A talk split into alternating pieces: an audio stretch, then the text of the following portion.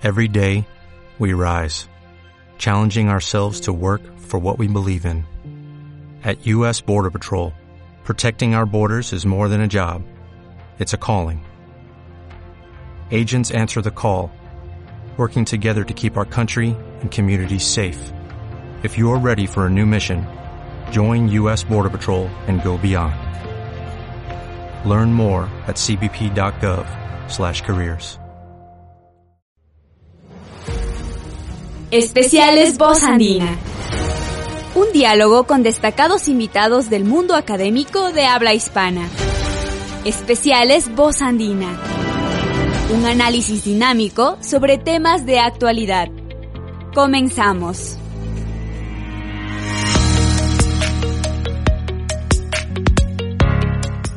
Un saludo muy cordial desde Voz Andina Internacional, radio de la Universidad Andina Simón Bolívar, que se transmite por los canales tecnológicos de esta casa de estudios. Un saludo muy cordial a nuestra comunidad universitaria y a todos y todas quienes nos siguen en el país, en la ciudad y fuera del país también. Esta es una edición especial en la cual contamos con un invitado muy destacado, con, ocasión pues de la visita del doctor Jorge Hernando Pedraza, secretario general de la Comunidad Andina, a nuestra casa de estudios, fue posible hacer un espacio en la agenda para que podamos conversar algunos temas obviamente relacionados con el momento actual de la integración andina y con el futuro inmediato. En esta ocasión, en la cual contamos con la visita del señor secretario general, estamos conmemorando también el natalicio de Simón Bolívar. Eh, son unas fechas especiales de nuestra casa de estudios. Estamos conmemorando 50 años de integración andina, al mismo tiempo 40 años de funcionamiento del Tribunal de Justicia de la Comunidad Andina y 27 años de esta casa de posgrados. Bienvenido, doctor Jorge Pedraza. Un gusto tenerlo aquí en la Universidad Andina, una institución hermana del Sistema Andino de Integración.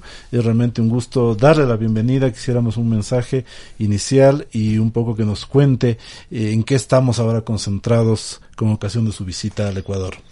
Bueno, permítame ante todo, eh, muy estimado y apreciado rector, eh, doctor César Montaño Galarza, felicitarlo, porque usted regenta una institución emblemática de Ecuador. No solamente para, como lo dije en el evento académico hoy en la apertura, para efectos académicos, para el medio universitario, sino para la vida eh, en general de los ecuatorianos. Esta universidad es una importante, un símbolo importante, un emblema importante en la vida de Ecuador. Nos sentimos orgullosos porque es parte integrante y fundamental y cumple con un rol excepcional y maravilloso en el sistema andino de integración. Por su conducto quiero saludar a, todos los, la audiencia de Voz Andina Internacional y particularmente a, a toda la comunidad universitaria eh, por eh, pertenecer a esta institución que tiene una raíz muy poderosa y muy fuerte en la historia de la creación de nuestras repúblicas y de lo que nosotros significamos como comunidad andina. Eh, yo llegué hace eh, seis meses a, la Secretaría General, asumiendo una responsabilidad producto de una deferencia de los presidentes Evo Morales de Bolivia, eh, Martín Vizcarra de Perú, Lenín Moreno de Ecuador y el presidente Iván Duque de Colombia para regentar los destinos de la institución y hemos venido avanzando en una, en una jornada eh, sin pausa y diría yo que con prisa. Porque en primer lugar había que comenzar a ganarle tiempo al tiempo, empatar un poco. Era levantar un elefante grandote eh, como en estado de letargo. Creo que después de haberle hecho masajes y de recuperarlo, eh, hoy lo tenemos después de haberle hecho unas terapias eh, y de a, reaprenderlo a caminar, reenseñarlo a caminar, está trotando. Yo quiero que, que corra más rápido, pero que huele. Que huele para bien de la comunidad andina.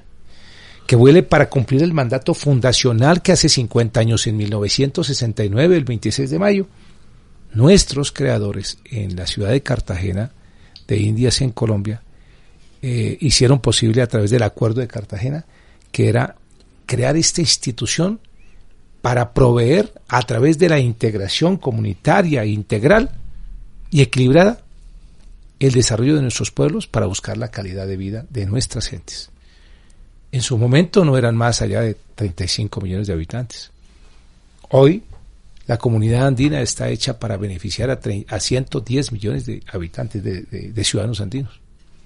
Y en estos 50 años hemos avanzado, apreciado rector César Montaño, en muchos aspectos. Nosotros tenemos tres líneas grandes de acción. La primera, la línea social en temas migratorios, de propiedad intelectual, en asuntos de comunidades afrodescendientes, de pueblos indígenas, en temas de equidad de género que están recientemente replanteados a través de la deferencia y de la eh, declaración presidencial del 26 de mayo. En segundo, los temas de infraestructura o temas físicos que tienen que ver con asuntos de transporte, de infraestructura, de puertos, en fin, de interconexión eléctrica, eh, en fin. Y el tercero, en asuntos que tienen que ver con eh, temas de comercio, con temas de facilitación de comercio que es uno de los fuertes finalmente de las decisiones que hemos tomado nosotros en los últimos años. En estos 50 años hemos tomado cerca de, hemos asumido y hemos dictado cerca de 860 decisiones que son un compendio muy grande de derecho de, creación. supranacionales, ¿no? Claro, esa es una gran característica que tiene eh, la CAN, que dicta normas con carácter obligante, vinculante, mandatorio, de orden supranacional en consecuencia se convierten en obligantes para los estados, en de obligatorio cumplimiento para los gobiernos y por supuesto también para los ciudadanos. Por eso en el escenario de hoy, el, tema del régimen de la solución de los conflictos eh, eh, eh, aplican muchas cosas interesantes en las cuales somos prácticamente que pioneros en el mundo junto con la Unión Europea y esto nos hace sentir muchísimo orgullo, pero finalmente quiero decirles, eh, para terminar esta primera parte de la respuesta, es que nosotros recibimos el 26 de mayo después de más de ocho años en que no se reunían los presidentes andinos, es decir, el, el, el, Consejo eh, Presidencial Andino, que es la máxima autoridad del sistema, eh, para recibir un impulso, un fortalecimiento, un blindaje a la comunidad andina. Y naturalmente para recibir de parte de ellos también eh, un respaldo a la gestión que vengo elaborando, que vengo desarrollando, eh, no solo, sino con un conjunto eh, humano muy profesional, con alta condición de rendimiento y de, y de conocimiento en cada una de las áreas del conocimiento que nosotros tratamos y particularmente especialistas en, las, en los aspectos misionales.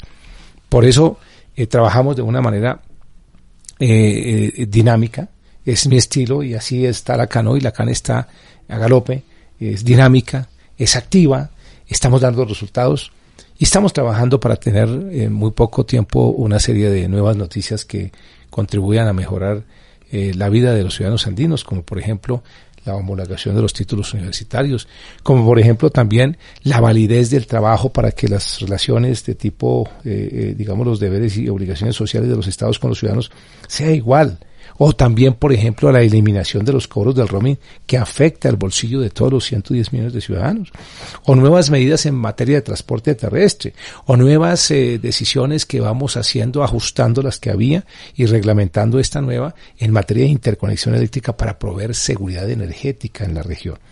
En fin, en temas migratorios y otros eh, que son de la sustancia de nuestro trabajo y que día a día estamos trabajando, repito, con un equipo humano altamente calificado.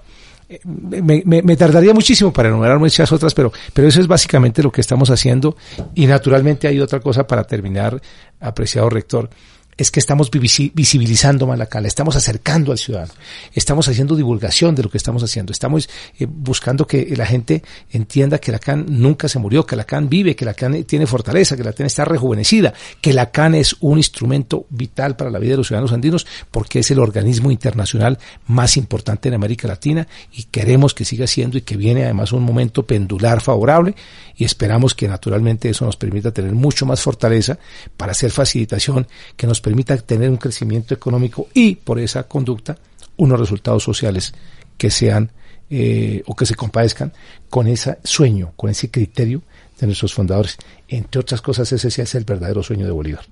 No es solamente la integración de los pueblos en un solo pueblo, que es el pueblo, en este caso el pueblo andino, sino el bienestar de sus pueblos. Mire usted, para terminar, escúcheme.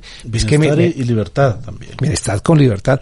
Es que usted me, me, apasiona con esta pregunta que me hace, pero ya termino diciendo que mientras hoy en los estados más desarrollados del planeta ya no ofrecen eh, eh, agua potable, ni recursos de eh, tratamiento de basuras, ni electricidad, incluso ni educación, ni por supuesto salud, porque ya lo tienen todo, están ofreciendo felicidad. Los estados tienen como políticas centrales ofrecer felicidad.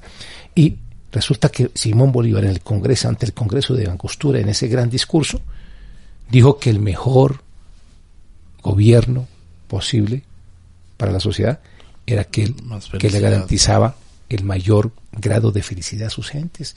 Ese es el verdadero sueño de Bolívar y esa es una política que no se puede, esa es una meta que no es factible que la ideologicen para hacer con, con ella eh, desde ninguna arista, ni de la izquierda ni de la derecha, eh, em, digamos, eh, populismo, sino que es verdaderamente el sueño del libertador. Y eso es lo que estamos haciendo. Nosotros lo que hacemos es buscar la felicidad de la gente en última.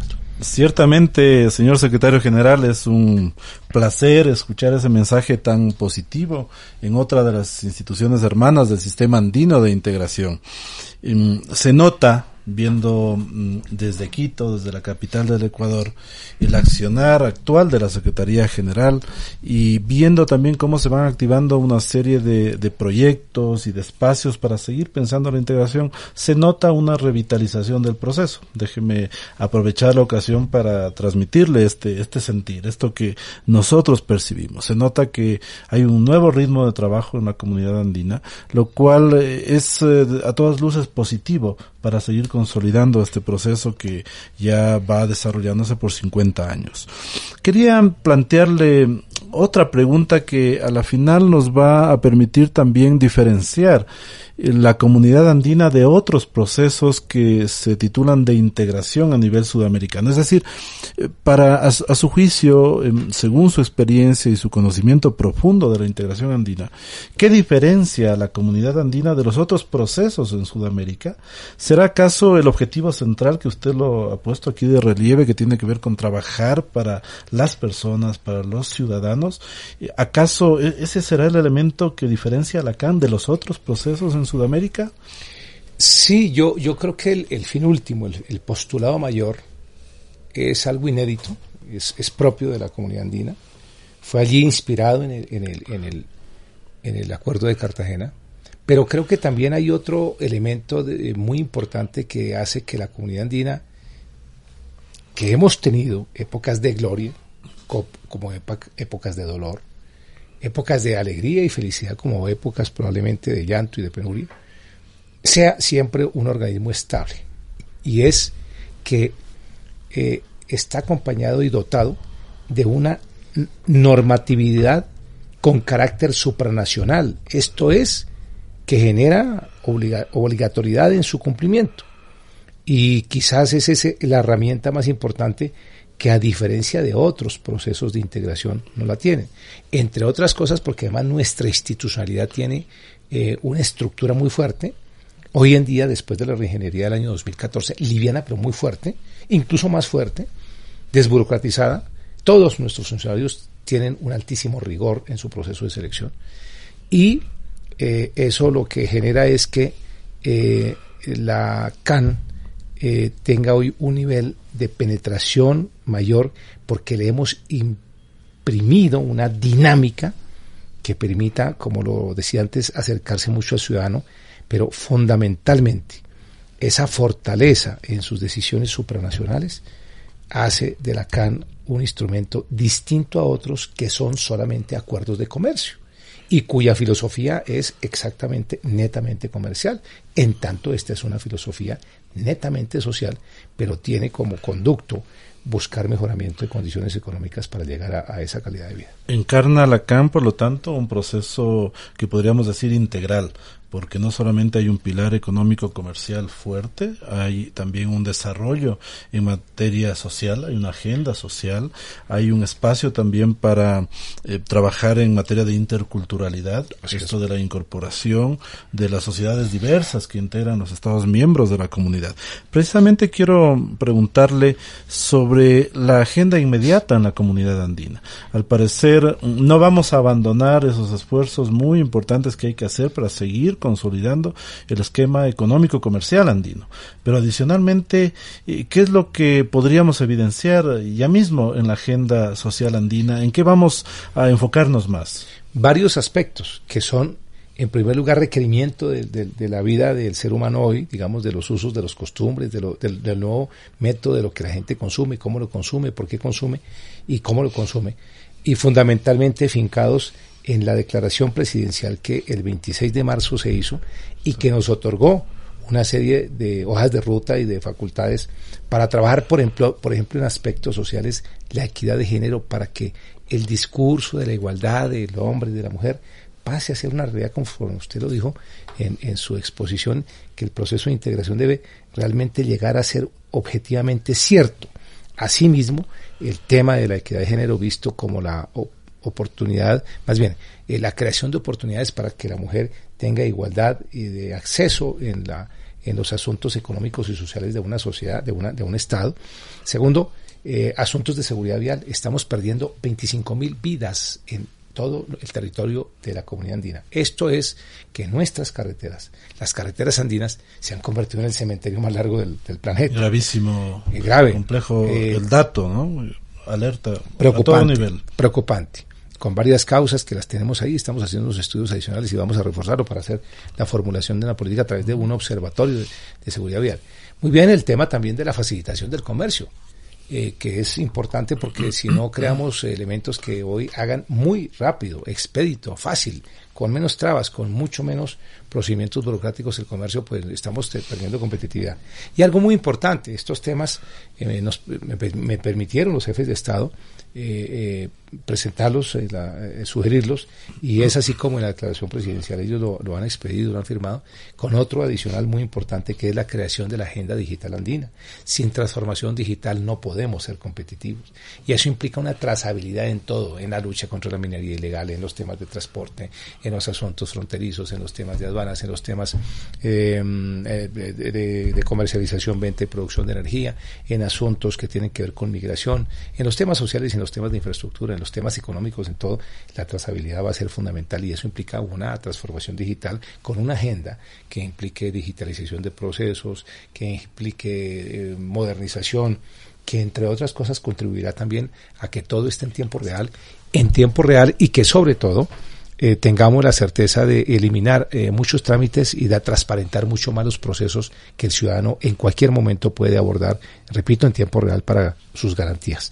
Mucho más garantistas, pero finalmente eh, una agenda además muy movida, ustedes saben de mi dinámica de, de manera permanente, estoy recorriendo permanente todo el territorio andino, eh, eh, eh tengo un equipo formidable, pero estoy en el momento que debo para estar para tratar los temas, porque también además de la agenda tenemos un día a día, que es ser representante legal de una entidad tan importante como este, esta que, que tiene tantas funciones, muchas de ellas. Usted es el ejecutivo del sistema andino de integración. Así es. Es un reto también. es un reto. Espero que, que, todos en el sistema se impregnen un poco y sé que usted lo es, porque mire que el mostrario es la potencialidad de la universidad. Eso refleja la capacidad ejecutiva de quien los dirige quien dirige los organismos. Y yo aquí lo que he venido es a trabajar, me he encariñado, estoy entregado a fondo con toda la plenitud de lo que yo conozco y de mi experiencia y por supuesto también conociendo asuntos que no conocía para poder tener una mejor interpretación a la hora de tomar decisiones. En la CAN se hace a mí me preguntaban coloquialmente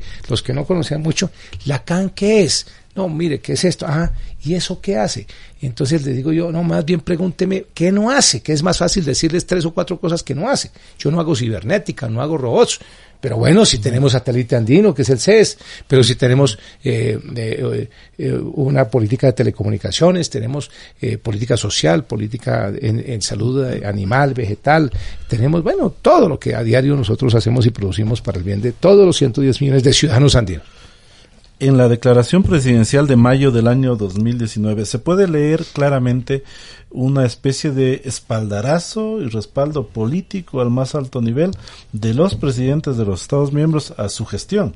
Yo creo que eso quedó evidente. Tuve la oportunidad de estar en la reunión en Lima y me parece que allí también había unas líneas muy interesantes sobre la necesidad de seguir trabajando, por ejemplo, en materia de interculturalidad, en materia de turismo y de ciencia y tecnología.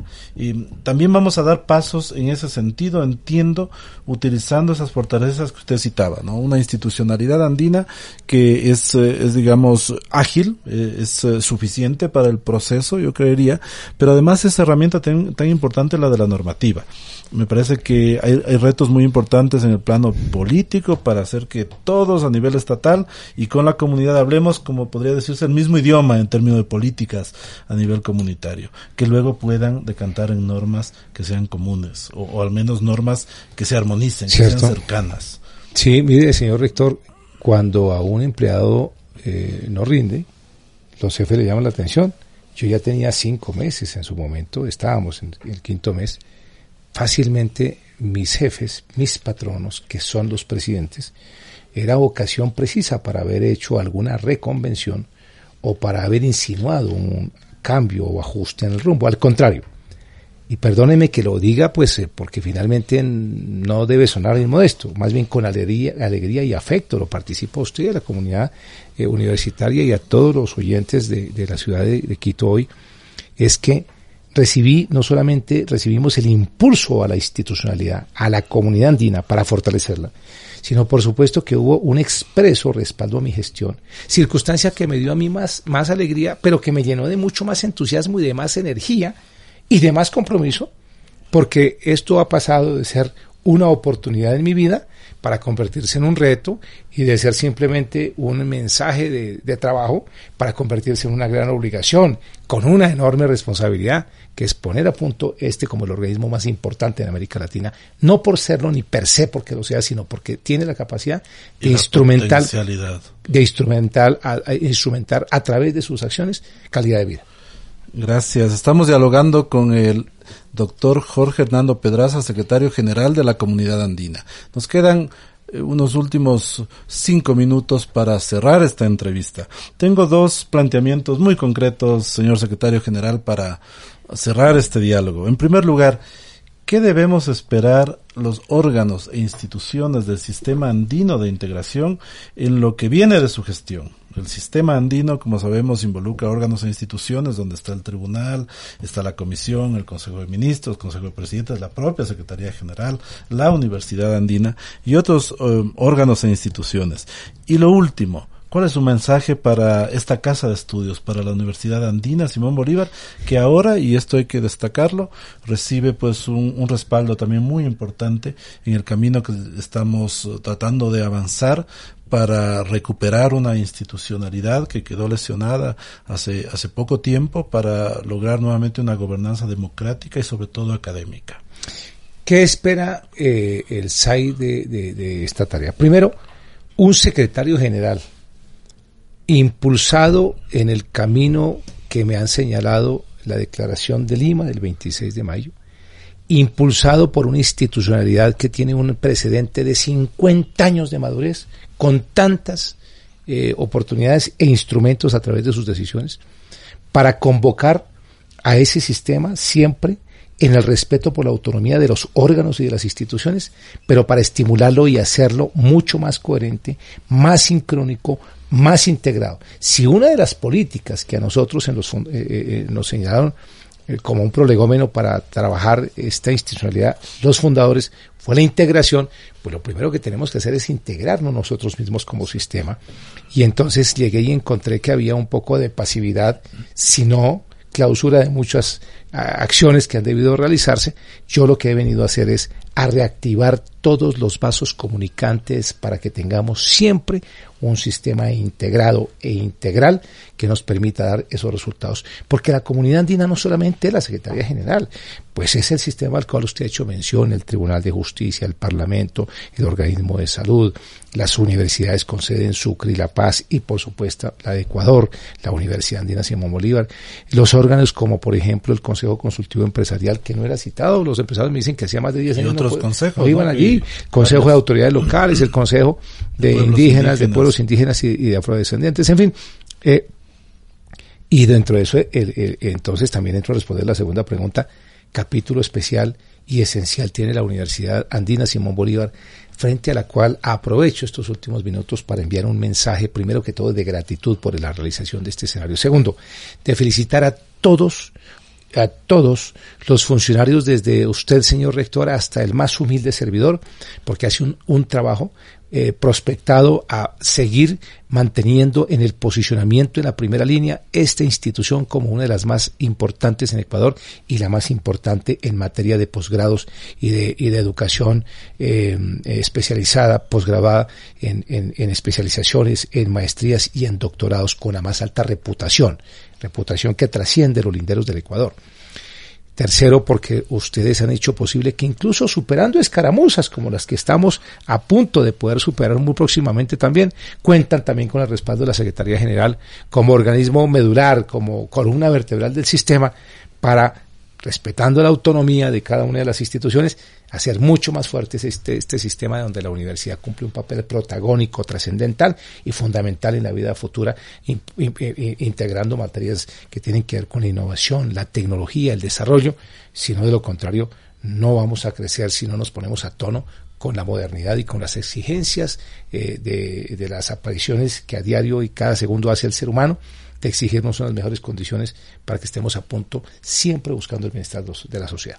Gracias por ese positivo mensaje, señor secretario general de la comunidad andina, el doctor Jorge Hernando Pedraza. Nuestra comunidad universitaria ciertamente se siente muy complacida de tenerle nuevamente entre nosotros en esta fecha tan especial de celebración de los 50 años de la CAN, de 40 años del Tribunal Andino y de 27 años de esta casa de posgrado. Tenemos ciertamente un reto enorme. Así es. Las instituciones del SAI y particularmente la Universidad Andina que espera estar a la altura de circunstancias. Eh, repensar el momento, proyectarnos al futuro con paso firme y para trabajar por nuestras sociedades, por nuestros pueblos. Me permite creando pensamiento crítico y propositivo también desde Me, América claro, Latina. Con debate, con disenso para que podamos avanzar. ¿Me permite hacer un par de comerciales? Por favor. Primero, lo quiero invitar para que hagamos, pensemos seriamente en la expansión de la Universidad Simón Bolívar a todo el territorio. Estamos comprometidos con ello. Y segundo, sí. Eh, me gustaría que muy pronto tuviéramos la oportunidad de tener un convenio para hacer pasantías y recuperar ese escenario para que haya una nueva generación que piense y que se empodere del derecho de integración, de los mecanismos de integración y por supuesto del respaldo hacia adelante eh, de, de, de, de, una, eh, digamos, un ejercicio futuro de la CAN donde las nuevas generaciones estén competentemente habilitadas y preparadas para el gobierno de este instrumento importantísimo con ellos seguiríamos cumpliendo la misión, así sí. que esta es la casa de posgrado de la región andina. Siempre bienvenido, querido secretario general. Esperamos que estas celebraciones del natalicio de Bolívar pues convoquen a muchos actores de nuestra sociedad porque eso implica apostar por la cercanía de los pueblos, por profundizar este trabajo conjunto para días mejores, para todos. Muchas gracias, Muchas señor gracias. rector. Felicitaciones por estos primeros 27 años de vida de la institución universitaria más importante a nivel de posgrados en, Ecuador. Felicitaciones desde aquí también al Tribunal de Justicia Andino, que tiene un referente importantísimo a nivel mundial y cuya regencia hoy está en manos de gente muy competente y muy responsable, 40 años produciendo derecho de integración y derecho comunitario andino. Y desde luego también puedo decir yo que pues eh, aprovecho para hacerle una felicitación a mi propia institución. 50 años eh, son eh, mucho y no son nada, pero es un reto y es una gran oportunidad para seguir trabajando por todos. Muchas gracias. Gracias nuevamente y hasta pronto a nuestros radio escuchas en la comunidad universitaria, el país y el resto del mundo. Gracias. Muchas gracias a la Voz Andina Internacional y a quienes hacen posible la transmisión de este, de este importante programa y llegar a tanta audiencia con estos mensajes tan propositivos y tan importantes en la hora de hoy. Gracias.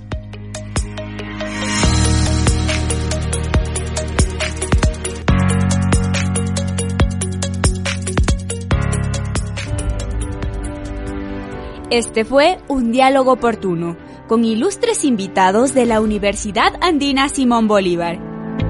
Especiales Voz Andina. Les esperamos en una próxima entrega.